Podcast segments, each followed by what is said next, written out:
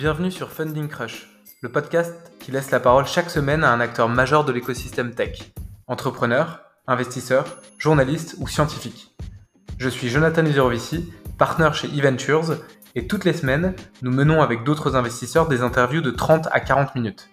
L'objectif est d'extraire pour vous des conseils concrets et pragmatiques pour mieux comprendre le monde du venture capital, les levées de fonds et les étapes importantes dans la vie des startups. Bonne écoute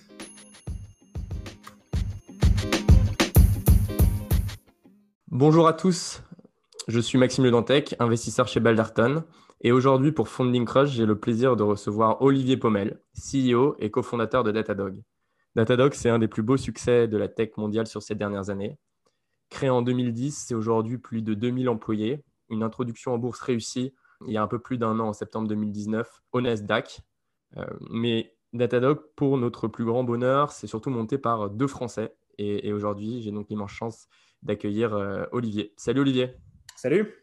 Alors Olivier, est-ce que tu peux nous raconter en quelques mots euh, qui tu es, ton parcours et comment un ingénieur de formation français retrouve à lancer une startup à New York en 2010 oui, alors bon, moi j'ai euh, grandi en France, étudié en France. Je suis un, donc un ingénieur, comme tu l'as dit. Euh, euh, j'ai toujours été passionné par l'informatique, enfin le développement. Quand j'étais petit, je faisais, je faisais tourner des cubes en 3D sur, sur mon Amiga. Et puis après, j'ai continué quand j'étais en, école d'ingénieur.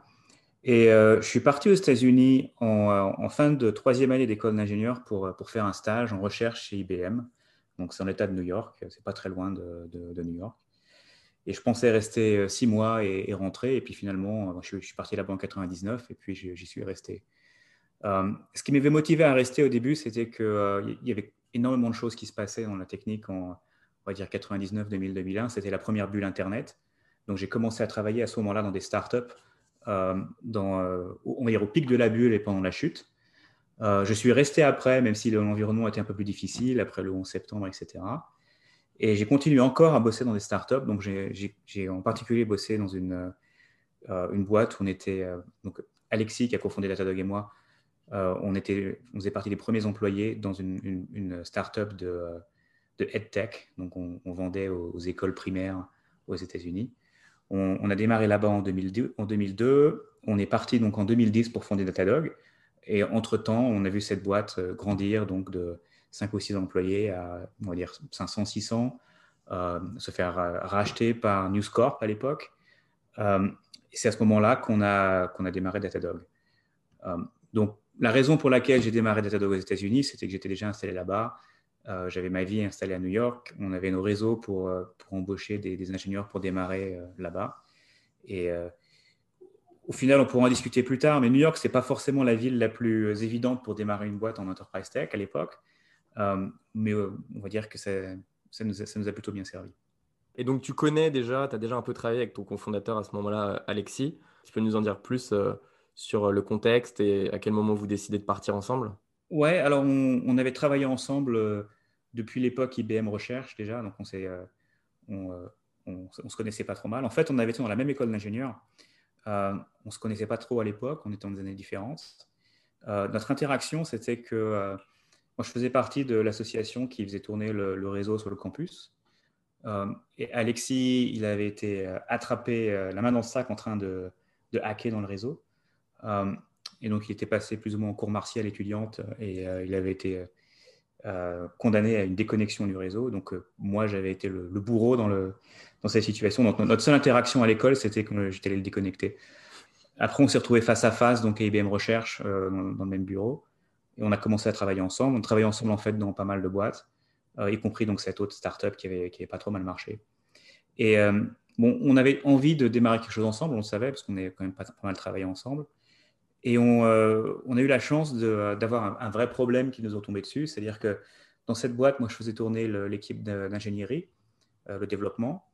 Alexis faisait tourner tout ce qui était opération euh, euh, IT, Technical Operations. Euh, et, il se trouve que nos équipes avaient beaucoup de mal à travailler ensemble, y a un problème récurrent dans, l'industrie. Donc même si, en fait, lui et moi, on était très bons amis, on travaillait très bien ensemble, même si on avait embauché tout le monde dans nos équipes, et même si on, avait une politique qui était d'éviter les gens difficiles, capricieux, caractériels, on avait quand même réussi, enfin, au bout de plusieurs années, à avoir des équipes qui ne s'appréciaient pas vraiment, qui se pointaient du doigt, qui, qui avaient du mal à travailler ensemble. Donc, notre point de départ pour Datadog, ça a été comment est-ce qu'on règle ce problème? Comment est-ce qu'on fait en sorte que ces équipes travaillent ensemble, se comprennent l'une l'autre, partagent la même réalité? Et c'est ce qui nous a mis sur la voie de Datadog derrière transition parfaite sur euh, ce que tu peux nous raconter un peu euh, euh, ce que fait Datadog et, la valeur que vous essayez d'apporter à vos, clients. Oui, alors ce qu'on fait, c'est qu'on. alors je vais faire pas mal, utiliser pas mal de mots anglais hein, parce que j'ai pas trop l'habitude de, de, décrire Datadog en français. mais on fait donc du, du monitoring et des analytiques pour les environnements cloud.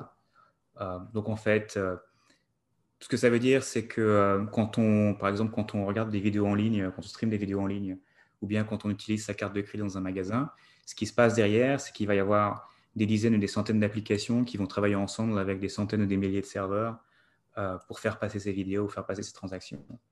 Euh, et nous, ce qu'on fait, c'est qu'on instrumente tout ça de façon à ce que les entreprises qui font tourner ces services comprennent ce qui se passe, comprennent ce qui marche, ce qui ne marche pas, et que les ingénieurs qui développent ces services puisse derrière euh, continuer à les développer, faire des changements euh, euh, et les gérer dans le temps en comprenant vraiment ce qui, ce qui peut avoir une incidence sur leurs utilisateurs.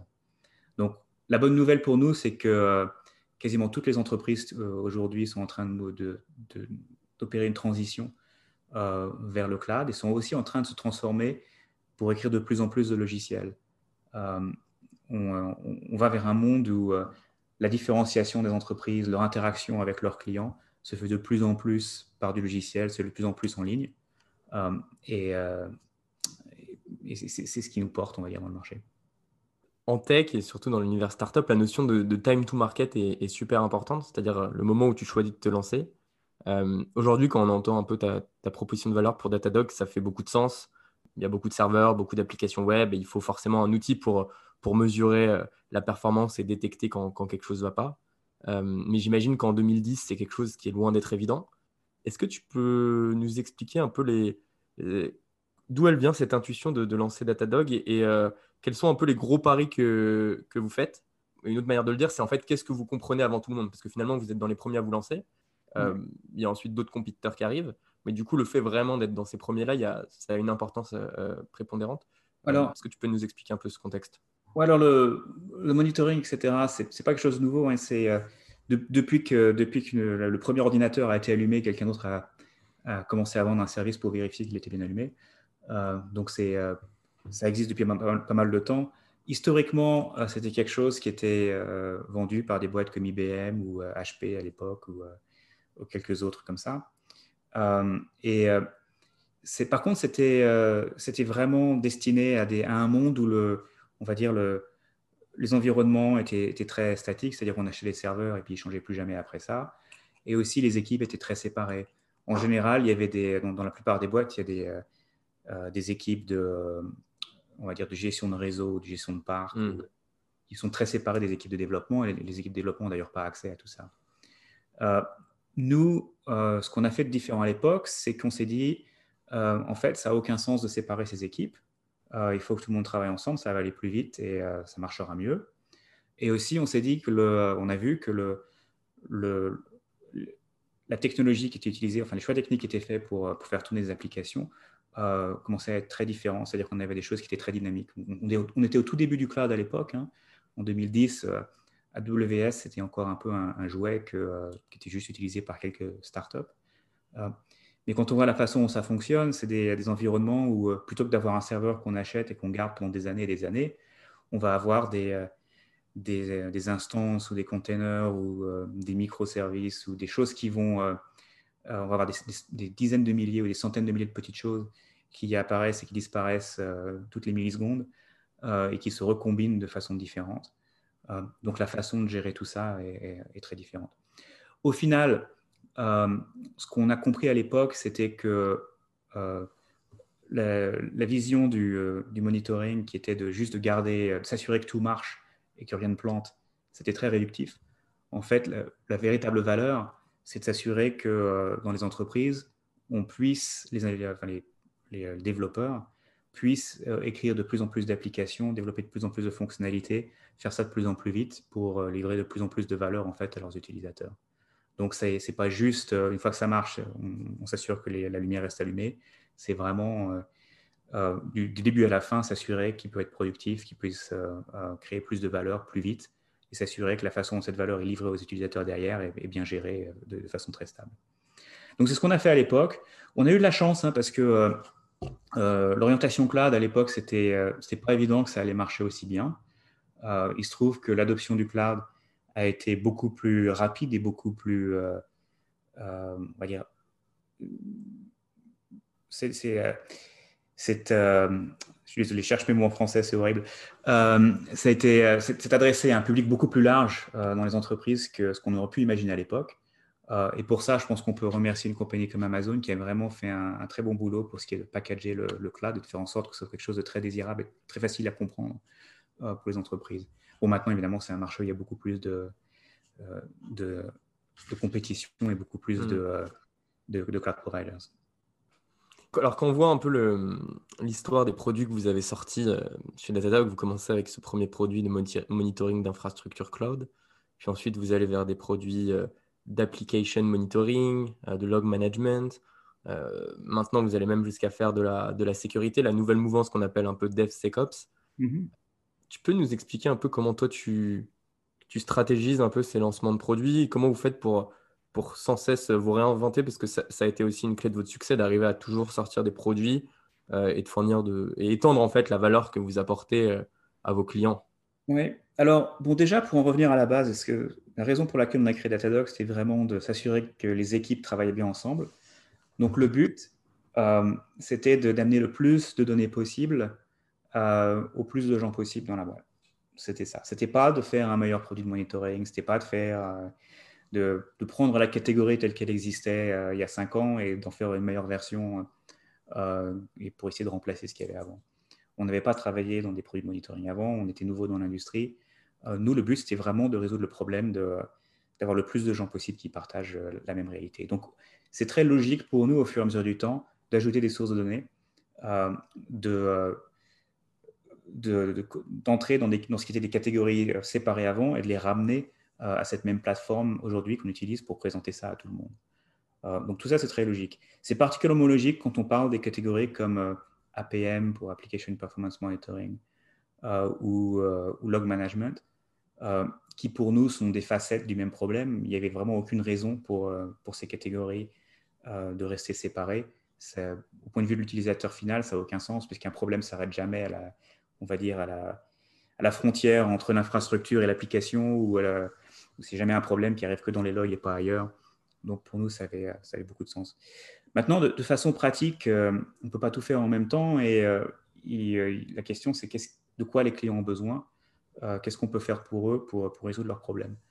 Euh, pour ça, alors on, a, on a une philosophie qui est de, se focaliser sur le problème avant la solution. Et c'est important parce que c'est souvent euh, les, les, fondateurs de startups qui sont des ingénieurs comme moi ont tendance à faire l'inverse, ont tendance à trouver une solution, tomber amoureux de leur solution et puis se dire, après, bon, il suffit juste d'expliquer aux clients à quoi ça sert.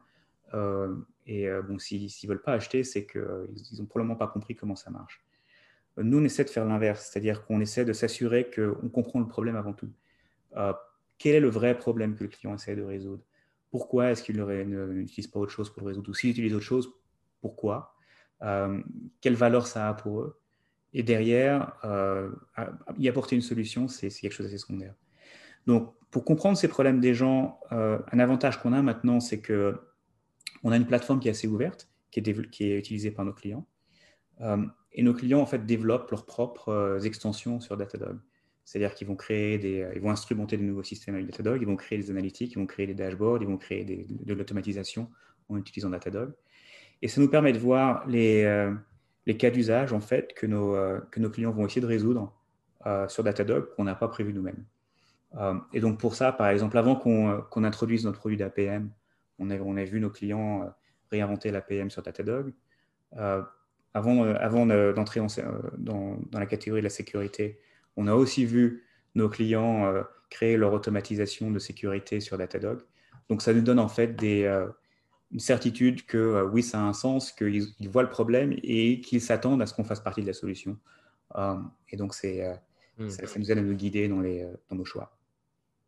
Alors, avoir, avoir cette, cette, culture produit, cette culture client, c'est important, mais faut aussi, c'est important de bien, de bien vendre en software et, la distribution est importante. Alors, Datadog, vous êtes une des premières entreprises software avoir initié la vente qu'on appelle bottom-up, donc targeter les développeurs qui vont remonter la, solution par rapport à, ce qui est plus classique et historique, qui est un peu la vente top-down. Donc, on va voir les exécutifs de la boîte et on montre la valeur et, ensuite on fait appliquer les outils au reste de la boîte. Tu peux nous expliquer comment ça, ça vous est, enfin comment cette, cette idée, vous est venue et comment vous l'avez mise en place? Oui, alors déjà pour commencer, on n'était pas, comme on venait pas de l'industrie, euh, on n'avait pas de, préconception sur la façon de vendre. Euh, et on a aussi toujours résisté, euh, même quand on a levé de, pas mal d'argent par la suite, on, a toujours résisté à la, perspective qui était de, ou l'approche qui était de répéter ce qui avait été fait ailleurs et puis d'essayer de, faire la même chose chez nous. C'est quelque chose qui arrive assez souvent, c'est qu'en général, quand on, quand, on commence à lever de l'argent, on, est tenté d'embaucher derrière des gens qui ont fait ça avant ailleurs. En fait, on finit par répéter ce qui s'est fait dans une autre boîte. Ce n'est pas quelque chose qu'on a cherché à faire. Donc, on a plus ou moins inventé notre propre modèle. Maintenant, pour ce qui est du, bottom-up, euh, pour nous, ça va main dans la main avec la, façon dont on, a dont on a euh, mis le produit en forme euh, et la façon dont, enfin, la mission de la boîte, qui était de, de démocratiser les données sur tout ce qui est application, infrastructure, cloud, etc. Et de, présenter au plus de gens possible dans l'entreprise. Donc ça veut dire qu'on a un produit qui était fait pour être adopté par le plus de gens possible. Un produit qui était fait pour, euh, pour, avoir, pour montrer de la valeur vraiment très rapidement, être super facile, super simple euh, à installer et adopter par, par tout le monde dans les équipes. Et donc derrière, c'est sur ça qu'on s'appuie en fait pour, pour, pour, vendre le produit. C'est-à-dire que quelqu'un commence à nous installer, c'est facile, euh, nos contraintes en interne, c'est pour faire un, sign-up, il faut que ça, ça, prenne moins de 5 minutes. Ensuite, il faut montrer de la valeur en moins d'une heure. Et ensuite, il faut qu'on puisse être déployé partout euh, en production entre un jour et une semaine, suivant la, complexité et suivant l'automatisation des, environnements. Euh, donc, on, se focalise là-dessus. On, est adopté par les équipes. On commence petit en général. On a un modèle qui est ce qu'on appelle and expand. Euh, on, commence, petit et en derrière, on, s'étend au fur et à mesure que de plus en plus des développeurs et euh, des sysadmins et euh, des business analysts chez nos, chez nos clients nous utilisent. La beauté, c'est que vous pouvez déjà fournir beaucoup de valeur et être adopté par plusieurs dizaines de personnes au sein d'une grosse entreprise et même par plein d'équipes différentes sans avoir jamais eu une seule interaction finalement en fait avec, les personnes de cette entreprise. Oui, alors bon, derrière, quand on, commence à, surtout dans les, dans les plus grandes entreprises, il y a toujours une question qui se pose qui est de l'alignement stratégique avec la direction de la boîte. Et donc, euh, ce, qui est, très commun, en fait, c'est qu'on va, de en temps, on va commencer par euh, euh, une interaction avec un, CIO ou un, directeur technique qui va s'assurer qu'on correspond bien à ce que, ce que l'entreprise veut faire. Euh, là où il se voit d'ici 3, 5, 10 ans.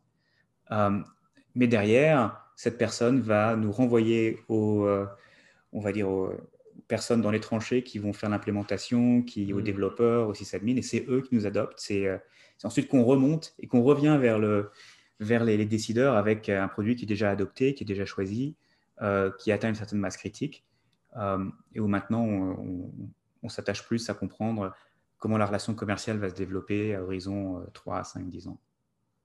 Donc il y a ce yo-yo incessant entre les équipes dans les tranchées qui ont de la valeur parce qu'elles ont testé le produit pour très très peu et finalement les, discussions euh, high level euh, sur la stratégie long terme. Quelque chose qu'on ne euh, fait quasiment jamais, c'est une vente complètement top-down, c'est-à-dire où on, hmm. soit on vend sur un, sur un, appel d'offres ou soit on, vend directement au management. C'est quelque chose qui est quasiment jamais arrivé dans, dans l'histoire de la boîte et on préfère justement être adopté par les, euh, par les gens dans les tranchées. En fait. C'est comme ça que ça marche, comme ça qu'on monte de la valeur, c'est comme ça qu'on se différencie. Euh, et au final, c'est aussi comme ça que nos, nos clients euh, ne prennent pas le risque. Hein. C'est à partir du moment où, le produit est acheté, il est déjà utilisé, il, il, monte déjà de la valeur. Et est-ce que vous avez une partie de votre produit qui est, qui open source? Je demande ça parce que c'est vrai qu'aujourd'hui, quand on voit beaucoup de modèles qui développent bien l'open source à, voilà, à, créer, à créer des très très belles boîtes, c'est-à-dire voilà, pouvoir, ouais, pouvoir donner toujours plus de, de, valeur avec le code accessible par, par, les, par les clients ou, ou, alors c'est plutôt le self le self-service et le fait de, télécharger la solution directement sans friction qui, a très bien marché pour vous alors en fait, c'est un peu des deux. Tout ce qui est, tout ce qui est côté client chez nous, c'est-à-dire qu'on a des agents qui sont déployés sur les machines de nos, clients. on a des librairies, des choses comme ça, des API. Donc tout ça, c'est open source. et donc nos clients peuvent modifier tout ça et participer. mais vraiment, ce qui fait la, plus grosse différence pour nous, c'est que on, on, a un produit qui est fait pour être très très simple à, adopter. Et donc la comparaison que je, donne en général pour ça, c'est que la plupart des, produits dans notre, domaine peuvent être comparés un peu à un, SAP par exemple, où c'est un très gros produit. Quand les gens l'utilisent, c'est leur boulot à temps plein. avant de l'utiliser, il faut, avoir fait un, un, training assez poussé. Et à chaque fois qu'on veut euh, ajouter un cas d'usage ou, euh, ajouter, des données, euh, il faut avoir un engagement de service, ça va prendre six mois, etc. Donc si les gens ne sont pas utilisateurs à temps plein, ils ne vont, jamais y toucher parce qu'ils vont, ils vont être morts de peur de, casser quelque chose. nous, on est plutôt construit comme Excel, c'est-à-dire que c'est quelque chose que tout le monde peut adopter, tout le monde mm. comprend comment ça marche. on peut montrer de la valeur très très vite. Euh, et par contre, derrière, au fur et à mesure du temps, les gens développent de plus en plus de, compétences dessus et vont, le, construire de plus en plus, euh, que ce soit des nouveaux analytiques, des nouvelles automatisations, des, euh, nouveaux cas d'usage. et donc, notre motto pour ça, c'est simple mais pas simpliste. donc, ça veut dire que tu démarres très très vite. Par contre, le produit t'accompagne dans ta croissance au fur et à mesure du temps. Et on a des clients qui, après nous avoir utilisés pendant 3, 5 ou 7 ans pour certains, euh, ont euh, tout leur business qui est complètement instrumenté avec Datadog, euh, où le, CEO a sur son dashboard ce qui se passe maintenant avec leurs clients en temps réel et où l'équipe exécutive reçoit des alertes quand il se passe quelque chose qui, qui, dévie de la norme. D'ailleurs, c'est qui tu parlais de vos clients, c'est qui globalement vos types de clients? Alors, on couvre justement parce qu'on a, on a un modèle très bottom-up, on couvre plus ou moins tout le monde. Euh, donc, euh, en, bas de la, en bas de la pile, on a les, euh, en bas de l'échelle, on a les, des individus, des étudiants qui utilisent un produit gratuitement. et tout en haut, on a les plus grandes entreprises mondiales qui, qui vont nous, payer, on va dire, plus de 10 millions de dollars par an. on a plus ou moins toutes les autres entreprises au milieu. donc, on est utilisé par donc, plusieurs des plus grandes banques mondiales, plusieurs des. En France, par exemple, on est utilisé par la SNCF aussi, c'est public puisque ça fait partie d'un marché public. Euh, on est utilisé par euh, des grandes entreprises, euh, des entreprises taille moyenne et beaucoup des, des startups et des, entreprises de, du monde digital, on va dire, que les gens utilisent tous les mm. jours. Alors, tu, parlais de la stratégie Land, land and Expand.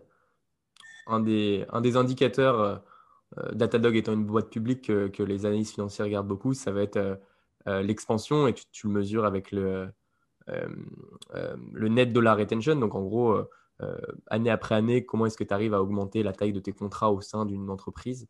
Est-ce que tu peux nous, de nous expliquer un peu quelle est, quelle est vous, votre stratégie là-dessus et comment vous mettez ça en place en fait? Oui, bah, une grande partie de notre croissance, ça vient de l'extension de nos, clients. Et en fait, la, la principale raison, enfin, il y a deux raisons pour lesquelles nos, nos, nos, clients vont consommer de plus en plus de nos services. La première, c'est qu'ils sont en train de migrer vers le cloud et qu'ils sont en train de se transformer en, boîte de soft. Euh, donc, euh, non seulement ce qui était avant euh, on-prem, donc dans leur propre data center, est en train de bouger vers le cloud. donc, ça augmente au fur et à mesure du temps la quantité de C'est ça qui est génial. Vous surfez sur la, vague cloud. plus le cloud augmente, en fait, plus, finalement, plus, plus vous suivez cette, cette voie-là. C'est ça, c'est ça. Et en même temps qu'ils font ça, nos clients se transforment donc ça, s'inscrit dans la transformation digitale, et deviennent de plus en plus des boîtes de logiciels. Et donc, euh, ça veut dire que une fois qu'ils seront dans le cloud, donc une fois qu'ils sont passés de l'autre côté, euh, on va dire que l'impact euh, et le, périmètre en fait de leurs applications et, de leurs équipes de développement est beaucoup plus large que ce qu'ils avaient avant. Donc ça, c'est ce qui nous permet de, en fait, d'avoir beaucoup plus de, valeur en fait à livrer à nos clients et donc d'augmenter nos revenus chez ces clients. En plus de ça, au fur et à mesure du temps, on étend le, périmètre du produit chez nous. Donc en fait, on peut couvrir de plus en plus des, des cas d'usage de nos clients. Hmm. on va transitionner maintenant sur la partie funding et, IPO. tu disais en début de podcast que, tout n'a pas toujours été rose, notamment en termes de financement, parce que démarrer une entreprise software à New York en 2010, c'est peu commun. Euh, à cette époque, les États-Unis sont très euh, Silicon Valley euh, centriques, si, j'ose dire. Alors, est-ce que tu peux nous raconter les, premières années et comment ça s'est passé, le financement? Alors, au début, ce n'était pas évident, en fait. il y avait plusieurs raisons pour ça. Bon, on a, on a démarré à New York. il n'y avait quasiment pas d'entreprise, de, de, boîte qui faisait du enterprise software ou de l'infrastructure à New York alors maintenant, il y a plusieurs succès. Hein. Il y a nous, il y a MongoDB, il y en a quelques autres. Euh, mais à l'époque, c'était vraiment pas le cas en 2010. Euh, donc les, entrepreneurs, les, investisseurs qui, euh, qui misaient sur, sur cette partie de l'écosystème étaient plutôt dans, dans, du côté de San Francisco, dans la, dans la vallée. Et c'était difficile pour eux de faire un pari sur une boîte à New York comme ça. C'est d'autant plus le cas que mon cofondateur et moi, donc Alexis et moi, euh, nous n'avions pas travaillé avant chez un des euh, hyperscalers, donc on venait pas de Amazon ou euh, Google. On n'avait pas travaillé non plus dans l'industrie dans laquelle on entrait, donc on était assez, on était tout nouveau, on va dire. Et le fait qu'on ait étudié en France, ça impressionnait personne non plus. Hein. C'était à l'époque, on, avait fait une bonne école en France, on avait été à Centrale. ici, personne personne connaissait, donc ça ne nous aidait pas non plus. Donc, euh, il a fallu vraiment qu'on euh, prouve euh, qu'on travaillait sur le bon problème. Au final, je pense que ça a plutôt été un avantage parce que ça nous a vraiment forcé à, s'assurer qu'on avait le bon problème. Ça nous a forcé à passer le plus de temps possible avec des clients potentiels. quand on a commencé la boîte, pendant les six premiers mois, on a, on a écrit aucune ligne de code. On a passé notre temps à parler à, tous les gens qu'on pouvait. et, je pense que ça a été, ça a été très bénéfique dans la, dans la durée.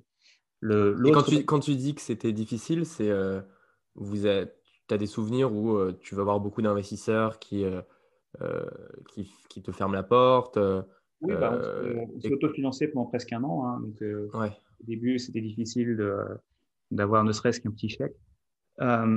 ensuite, après, pour, pour, pour, lever un Series A, ce n'était pas forcément évident non plus. Ça a été euh, la, plupart euh, des, grands noms de l'époque ont, euh, ont, passé sur notre tour. Alors, on a eu la chance, de, on a fait ça avec des bons investisseurs au final, c'est très bien passé au final, mais ça a été beaucoup plus dur que, qu'on aurait pu l'imaginer. Et, Qu'est-ce qui fait le déclenchement?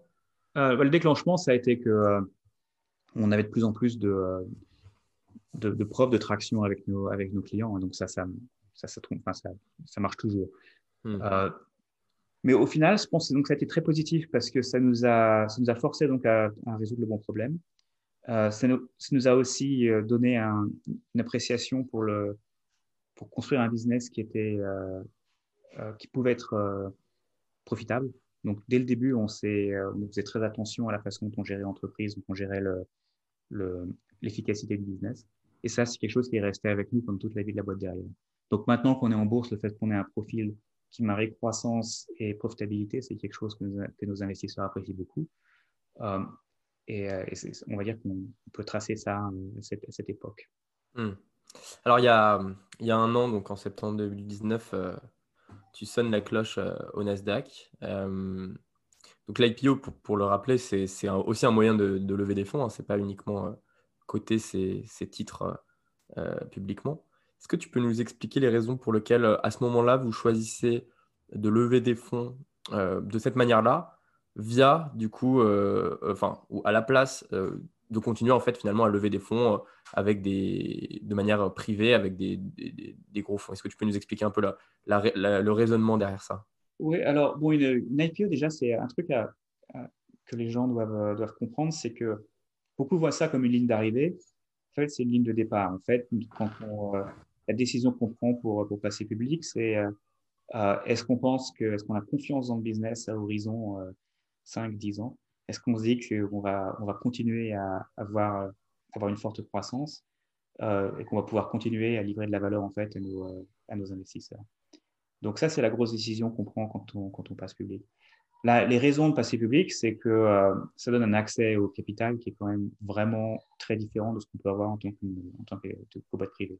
Donc, par exemple, on a fait, euh, on a fait une levée euh, de, de, capital, on a fait une, on a émis de la dette convertible. Je ne sais pas très bien comment on dit ça en français, mais c'est parfait. Voilà. et, ça nous a pris une demi-journée pour pour lever 700 millions de dollars euh, avec des, des, termes incroyables. Euh, donc, c'est euh, c'est quelque chose qui, auquel on a accès quand on est sur les marchés publics. ah, donc sur l'IPO, tu lèves finalement de la dette convertible et pas et c'est pas de, de, on, a, on, a, levé, on a levé une, on a fait une levée normale avec l'IPO, donc une levée en equity normale. Et ensuite, six mois après, on a, on a ajouté un peu de dette parce que les marchés, les marchés du capital étaient très très favorable, on va dire. Mm. Euh, et donc, ça nous permet maintenant, donc maintenant, on a un milliard et demi en cash, ce qui est quelque chose de, ce qui nous, ouvre des perspectives euh, pour, euh, pour l'avenir. Donc, et quand vous levez de la dette, à ce moment-là, vous êtes déjà profitable ou Oui, on est déjà profitable, oui. Et donc, le, la, dette, c'est c'est la dette convertible, donc c'est n'est pas forcément la dette à repayer de la même façon. mais c'est pour nous, c'est une façon d'avoir du, du, du, cash qui qui peut nous ouvrir des, des perspectives d'investissement, comme par exemple des, acquisitions. Et ça, mm. c'est quelque chose qui est beaucoup plus, beaucoup plus difficile à faire en tant, que, en tant que boîte privée. Donc, avant de passer public, on avait regardé en fait pour faire une acquisition un peu plus grande, pour laquelle on n'avait clairement pas de cash. Et c'était impossible pour nous en, moins d'un mois de, euh, de, faire une offre, de mobiliser le cash, euh, d'avoir tout ça en banque euh, et de s'assurer qu'on puisse, puisse faire le deal. Donc ça, c'est quelque chose qui est très différent quand on est public. Donc une autre des raisons, évidemment, d'aller de passer public, c'est que ça permet de, donner de la liquidité à tous les employés. Et c'est important.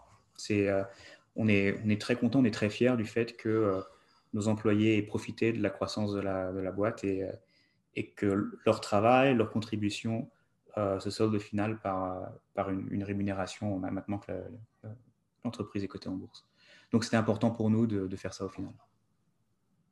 Là, tu parles du coup de, tous ces avantages d'être une boîte cotée, mais j'imagine que bah, derrière, il y, a des, responsabilités, euh, peut-être des contraintes. Est-ce que tu peux nous parler un peu de cette expérience de... Est-ce que finalement, il y a des choses que tu fais différemment, euh, toi, dans ton, travail euh, de CEO, en étant CEO d'une entreprise cotée, par rapport à, du coup, il y a un an et demi quand, la boîte n'était pas publique? Alors, il y, a, quelques différences. En particulier, on va dire, il y a, il y a deux axes. Le premier, c'est que tout ce qui est euh, partage d'informations et euh, interaction avec les investisseurs, c'est beaucoup plus chorégraphié. Euh, donc, on fait ça tous les quarters. On a des, une façon assez précise d'interagir avec notre groupe d'investisseurs publics et de, de, partager nos chiffres. Donc, ça, c'est une chose. On va dire que c'est différent. Au final, pas, ça prend pas plus ou moins de temps que ce que je faisais avant, c'est juste différent. Euh, en plus de ça, de façon interne, il y a aussi pas mal de travail d'éducation à faire avec, euh, avec les employés, euh, parce que les, marchés boursiers sont, on va dire, très volatiles, en particulier pour des entreprises à forte croissance, comme nous. Donc, ce qui peut se passer, c'est qu'on peut monter de 10% un jour et, les reperdre le lendemain. Et donc, pour ça, il faut faire pas mal de travail d'éducation en interne pour s'assurer que les gens comprennent ce que le marché est, ce qu'il n'est pas, ce que la valeur est, ce qu'elle n'est pas, euh, et ce qui a une importance au, euh, final. une chose qu'on veut éviter en particulier, c'est que les gens passent la journée à regarder le cours en bourse parce que ça ne sert à rien, puis on n'a aucun contrôle en fait sur le cours en bourse à, court terme. Par contre, on a énormément de contrôle sur le cours en bourse à long terme. Euh, pour ça, il faut continuer à, à, à, shipper du produit, à, s'assurer qu'on résout les problèmes de nos clients, à s'assurer qu'on continue à vendre proprement. Euh, et, si on fait notre travail de ce côté-là, le, reste suit. Alors, tu, tu parlais de ces cours euh, qui sont très volatiles, ça, ça peut être vertigineux. Tu arrives, toi, euh, de manière personnelle, à, détacher un peu de, de tout ça. comment, comment tu gères bah, à la fois, tu as une boîte à mener, un business à mener, et, et, derrière, cet aspect extérieur de, du marché qui, en gros, enfin, je juge la performance et le potentiel d'une boîte comme Datadog. Comment, tu, comment toi, tu arrives à gérer ça? Oui, bah, en fait, on s'y fait assez vite. Hein, euh, une chance qu'on a eue, c'est que le, entre guillemets une chance, c'est que pendant les six premiers mois de, de notre cotation en bourse, alors que personne ne pouvait vraiment vendre ou acheter parce que tout le monde était encore en lock-up. le marché a été très, très, très volatile. Hmm. donc les gens sont vraiment habitués à voir le stock monter, descendre, monter, descendre et voir tous ces changements qui étaient en fait en général pas dus à nous, qui étaient des changements dus à, quelque chose d'autre qui se passe dans le monde ou euh, une autre compagnie qui peut-être est reliée euh, dans, dans les mêmes paniers d'investisseurs, des choses comme ça.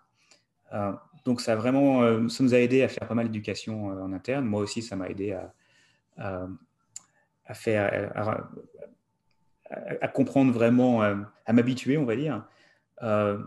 et donc, donc maintenant, moi, pour te donner une idée, moi, je, je regarde le cours en bourse deux fois par jour, une fois le matin après l'ouverture pour voir s'il se passe quelque chose d'étrange sur le marché, parce que les gens peuvent poser des questions si c'est le cas. Mmh. Euh, et puis une fois à la fin de la journée pour me donner une idée de, là où, ça s'est terminé. Euh, et c'est tout. Le reste du temps, on évite justement. Et pareil, on, évite aussi en interne de, euh, de discuter du, du, cours en bourse. C'est-à-dire que dans les Slack internes, c'est pas quelque chose qui est, qui est toléré. Mmh. On, évite de, passer notre temps à, parler de ça parce que c'est pareil, ça sert à rien. ce qui sert, c'est vraiment de, de se focaliser sur nos clients, des problèmes qu'on résout pour eux, des produits qu'on doit construire, des produits qui marchent, des produits qui ne marchent pas, euh, des problèmes en interne qu'il faut régler. Euh, ça, c'est euh, les choses sur lesquelles il faut qu'on passe notre temps. Et donc, si on revient sur le, process en tant que tel d'IPO, donc finalement, l'aboutissement, c'est septembre 2019. Mais mhm. j'imagine qu'avant ça, il y a plusieurs mois de, travail, de préparation. tu es notamment épaulé par, par, une banque. Est-ce que tu peux nous raconter un peu comment ça se passe, euh, combien de temps ça te prend, qui est-ce qui euh, vous épaule dans ce process euh?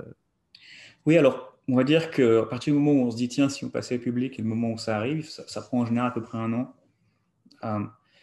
avec pas mal de préparation en interne. La, plupart des préparations, c'est des choses qui sont très, on va dire, techniques. parce qu'il y a pas mal de contrôles à mettre en place, il, faut, il y a pas mal de fonctions à mettre en place à l'intérieur de la boîte aussi. Euh, le plus important pour nous, ça a été d'avoir la bonne équipe de notre côté. Euh, donc avoir un CFO, par exemple, qui, euh, qui, qui, ait l'expérience et, qui sache comment faire arriver les choses de ce côté-là. D'avoir une équipe aussi qui, qui s'occupe de, des relations avec les investisseurs, parce que c'est important. Donc, c'est un peu, on va dire que c'est du mélange de, de modèles financiers et de, de marketing vis-à-vis des investisseurs pour s'assurer qu'on parle bien aux bonnes personnes, qu'on donne le bon, le bon message, que le message a exactement le bon niveau de nuance. Euh, parce que si on en dit trop, on perd un peu les gens. Si on n'en dit pas assez, euh, ça ne marche pas, hein, évidemment. Euh, donc c'est assez compliqué. C'est pas mal de boulot de ce côté-là. De mon côté, je trouve qu'on a une équipe formidable en, finance. donc ça, a permis d'abattre énormément de ce travail. moi, j'ai eu assez peu à faire au final pour, pour toute la préparation de l'IPO. Le plus gros, le plus dur pour l'IPO, c'est vraiment de s'assurer qu'on on ait confiance dans le business à long terme et aussi qu'on ait confiance dans ses capacités à prédire ce qui va se passer d'ici 2, 3, 4 quarters. Euh, donc pour ça, il faut avoir la machine en interne pour, pour comprendre ces chiffres, euh, pour modeler, pour extrapoler et pour s'assurer qu'on sait où on va. Parce que s'il y a une chose que les investisseurs publics ne pardonnent pas, c'est qu'on se plante dans, notre, dans nos prédictions. Hmm. Donc quand on dit on va grandir de X%, on a intérêt à grandir au moins de X%, sinon ça posera problème. Ça, met en, question notre, capacité à comprendre notre business.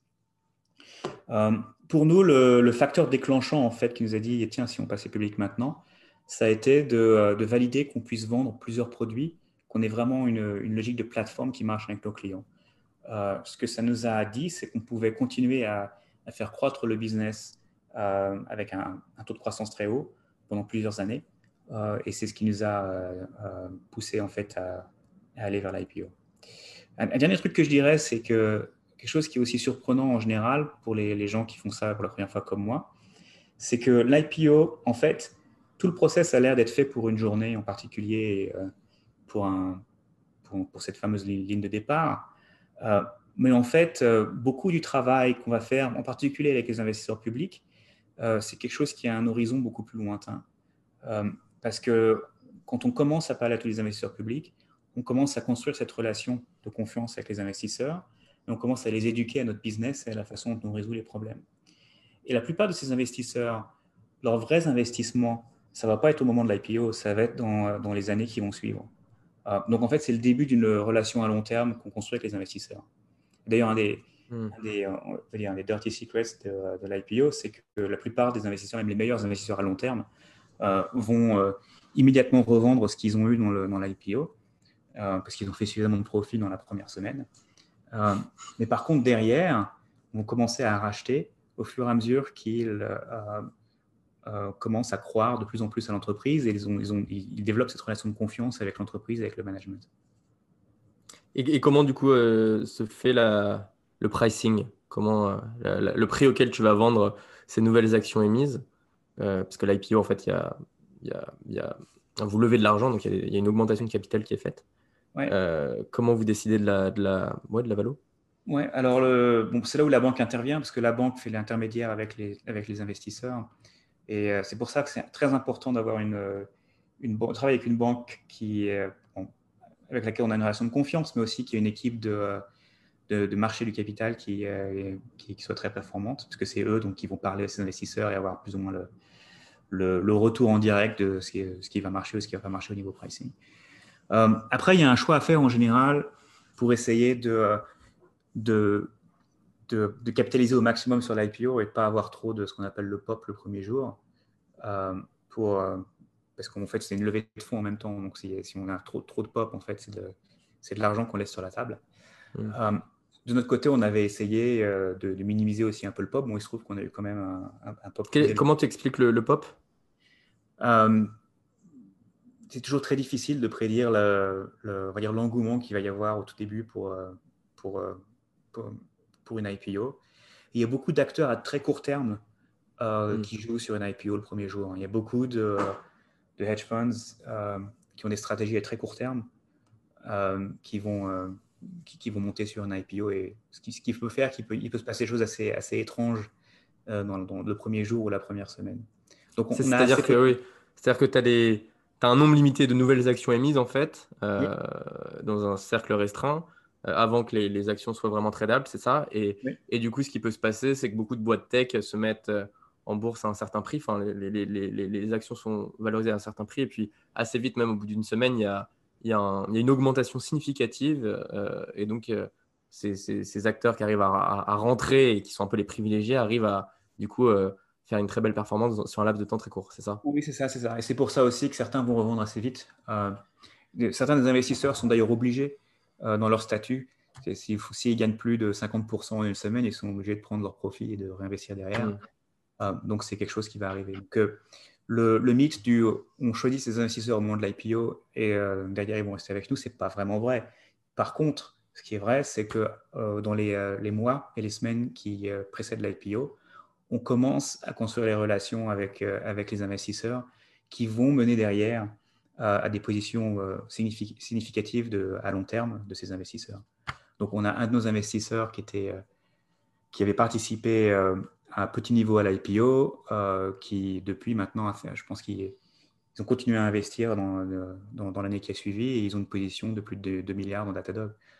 donc, mm. c'est le genre de, de relation qu'on cherche à développer.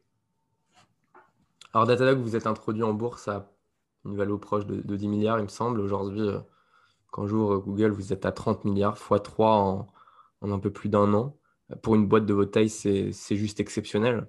Euh, comment ça sont passés les, les, derniers mois, notamment avec cette période de Covid, et comment tu arrives à expliquer une, telle, performance? Alors, ce qui, euh, ce qui s'est passé, c'est qu'il y a plusieurs choses. D'un côté, notre, performance euh, a été au-dessus des, attentes sur le, marché. Donc, on a grandi plus vite, on a été plus profitable. Euh, on s'est développé plus vite dans de nouvelles catégories, donc ce qui explique une, partie de l'appréciation. De notre côté, les, multiples, on va dire, pas les techniques, euh, des, boîtes de technologie a aussi augmenté en même temps. Euh, et en partie, on va dire, ça a été aidé en partie par, le, par la, pandémie d'une façon assez retorse, puisque ça a montré en fait le, le fait que la transition digitale, la transition vers le cloud, la transition vers le, les boîtes qui opèrent en, ligne et en, logiciel étaient plus claires et probablement à plus court, à plus court terme euh, que ce qui était imaginé avant. Donc on a eu une, vraie appréciation en fait de, pas mal de compagnies comme, nous euh, dans ce contexte-là. Euh, alors maintenant, comme je disais, le marché reste très volatile. Hein. je me souviens qu'il y a un peu plus de six mois, quand, le marché s'est craché en, mars, c'était en mars ou en avril En mars. J'expliquais aux employés que, le, stock avait été coupé en deux, mais que ça allait probablement remonter à long terme, qu'il fallait continuer à travailler de la même façon, que c'était ce qui était important. bon, maintenant, depuis, ce moment-là, le stock a, plus, de triplé. Euh, donc maintenant, l'explication, c'est l'inverse. L'explication, c'est oui, alors ça a plus que triplé, euh, mais ça ne veut pas dire qu'on est arrivé déjà. Ça s'est fait. Ce que ça fait, c'est que ça prend en compte nos perspectives de croissance. Donc il faut s'assurer qu'on euh, livre et qu'on non seulement qu'on soit au niveau des attentes, mais, mais qu'on fasse encore mieux en fait. Donc c'est le c'est le but d'une boîte, boîte publique, c'est toujours de, de s'assurer qu'on réponde aux attentes des investisseurs et qu'on continue de se développer. Alors, peut-être petite dernière question avant de, avant de te laisser, euh, Olivier. Aujourd'hui, vous êtes valorisé à 30 milliards avec euh, un produit qui se développe toujours plus. Toi, personnellement, qu'est-ce que tu te mets comme, comme ambition dans les prochaines années? Est-ce que est-ce que tu as une ambition en termes de, valorisation boursière? Est-ce que tu vises les 100 milliards, les 200 milliards? Est-ce que tu comment comment toi tu, tu arrives à trouver encore euh, ton ambition et, et, comment tu vois la boîte d'ici euh, d'ici 4-5 ans? Alors, il y a deux parties. La, première, c'est pour ce qui est de la valorisation. Moi, je n'ai pas d'objectif précis. Par contre, je, euh, je sais que a énormément de, perspectives de croissance. On est très tôt encore sur un marché qui est énorme. Et, donc, le pari pour nous et pour nos investisseurs, c'est que si on livre, si on, si on est au niveau de ses attentes, on finit par être une boîte beaucoup plus grosse et donc avec une capitalisation beaucoup plus euh, euh, signifiante, euh, significative. Donc ça, c'est ce qu'on ce fait pour nous et pour nos investisseurs. Maintenant, moi, de façon personnelle, ce qui, mon but, c'est pas d'arriver à un chiffre précis. Mon but, c'est vraiment de faire honneur à l'opportunité qu'on a. Parce que je trouve que on, a une chance énorme d'être dans une position aujourd'hui où on a une, dans un marché qui est, comme je disais, qui a une croissance incroyable on a une position euh, compétitive, une position de, marché qui est aussi incroyable. Euh, et maintenant, on a les moyens de nos ambitions, c'est-à-dire qu'on a le cash, on a le, la façon, le, d'investir, les moyens de se développer. Euh, et donc, moi, je veux en faire le maximum. Je veux m'assurer qu'on on, livre tout ce qu'on puisse livrer et on, fasse justice en fait à cette opportunité. Génial. on arrive maintenant à la fin de cet épisode de Funding Crush. Euh, on a appris énormément de choses. Merci beaucoup, euh, Olivier, pour, euh, pour tout ce que tu as partagé. Merci.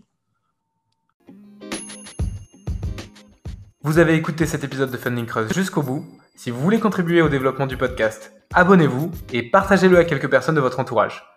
Et si vous voulez recevoir un épisode dans votre boîte mail toutes les semaines, envoyez-moi un mail à john, j -O -N,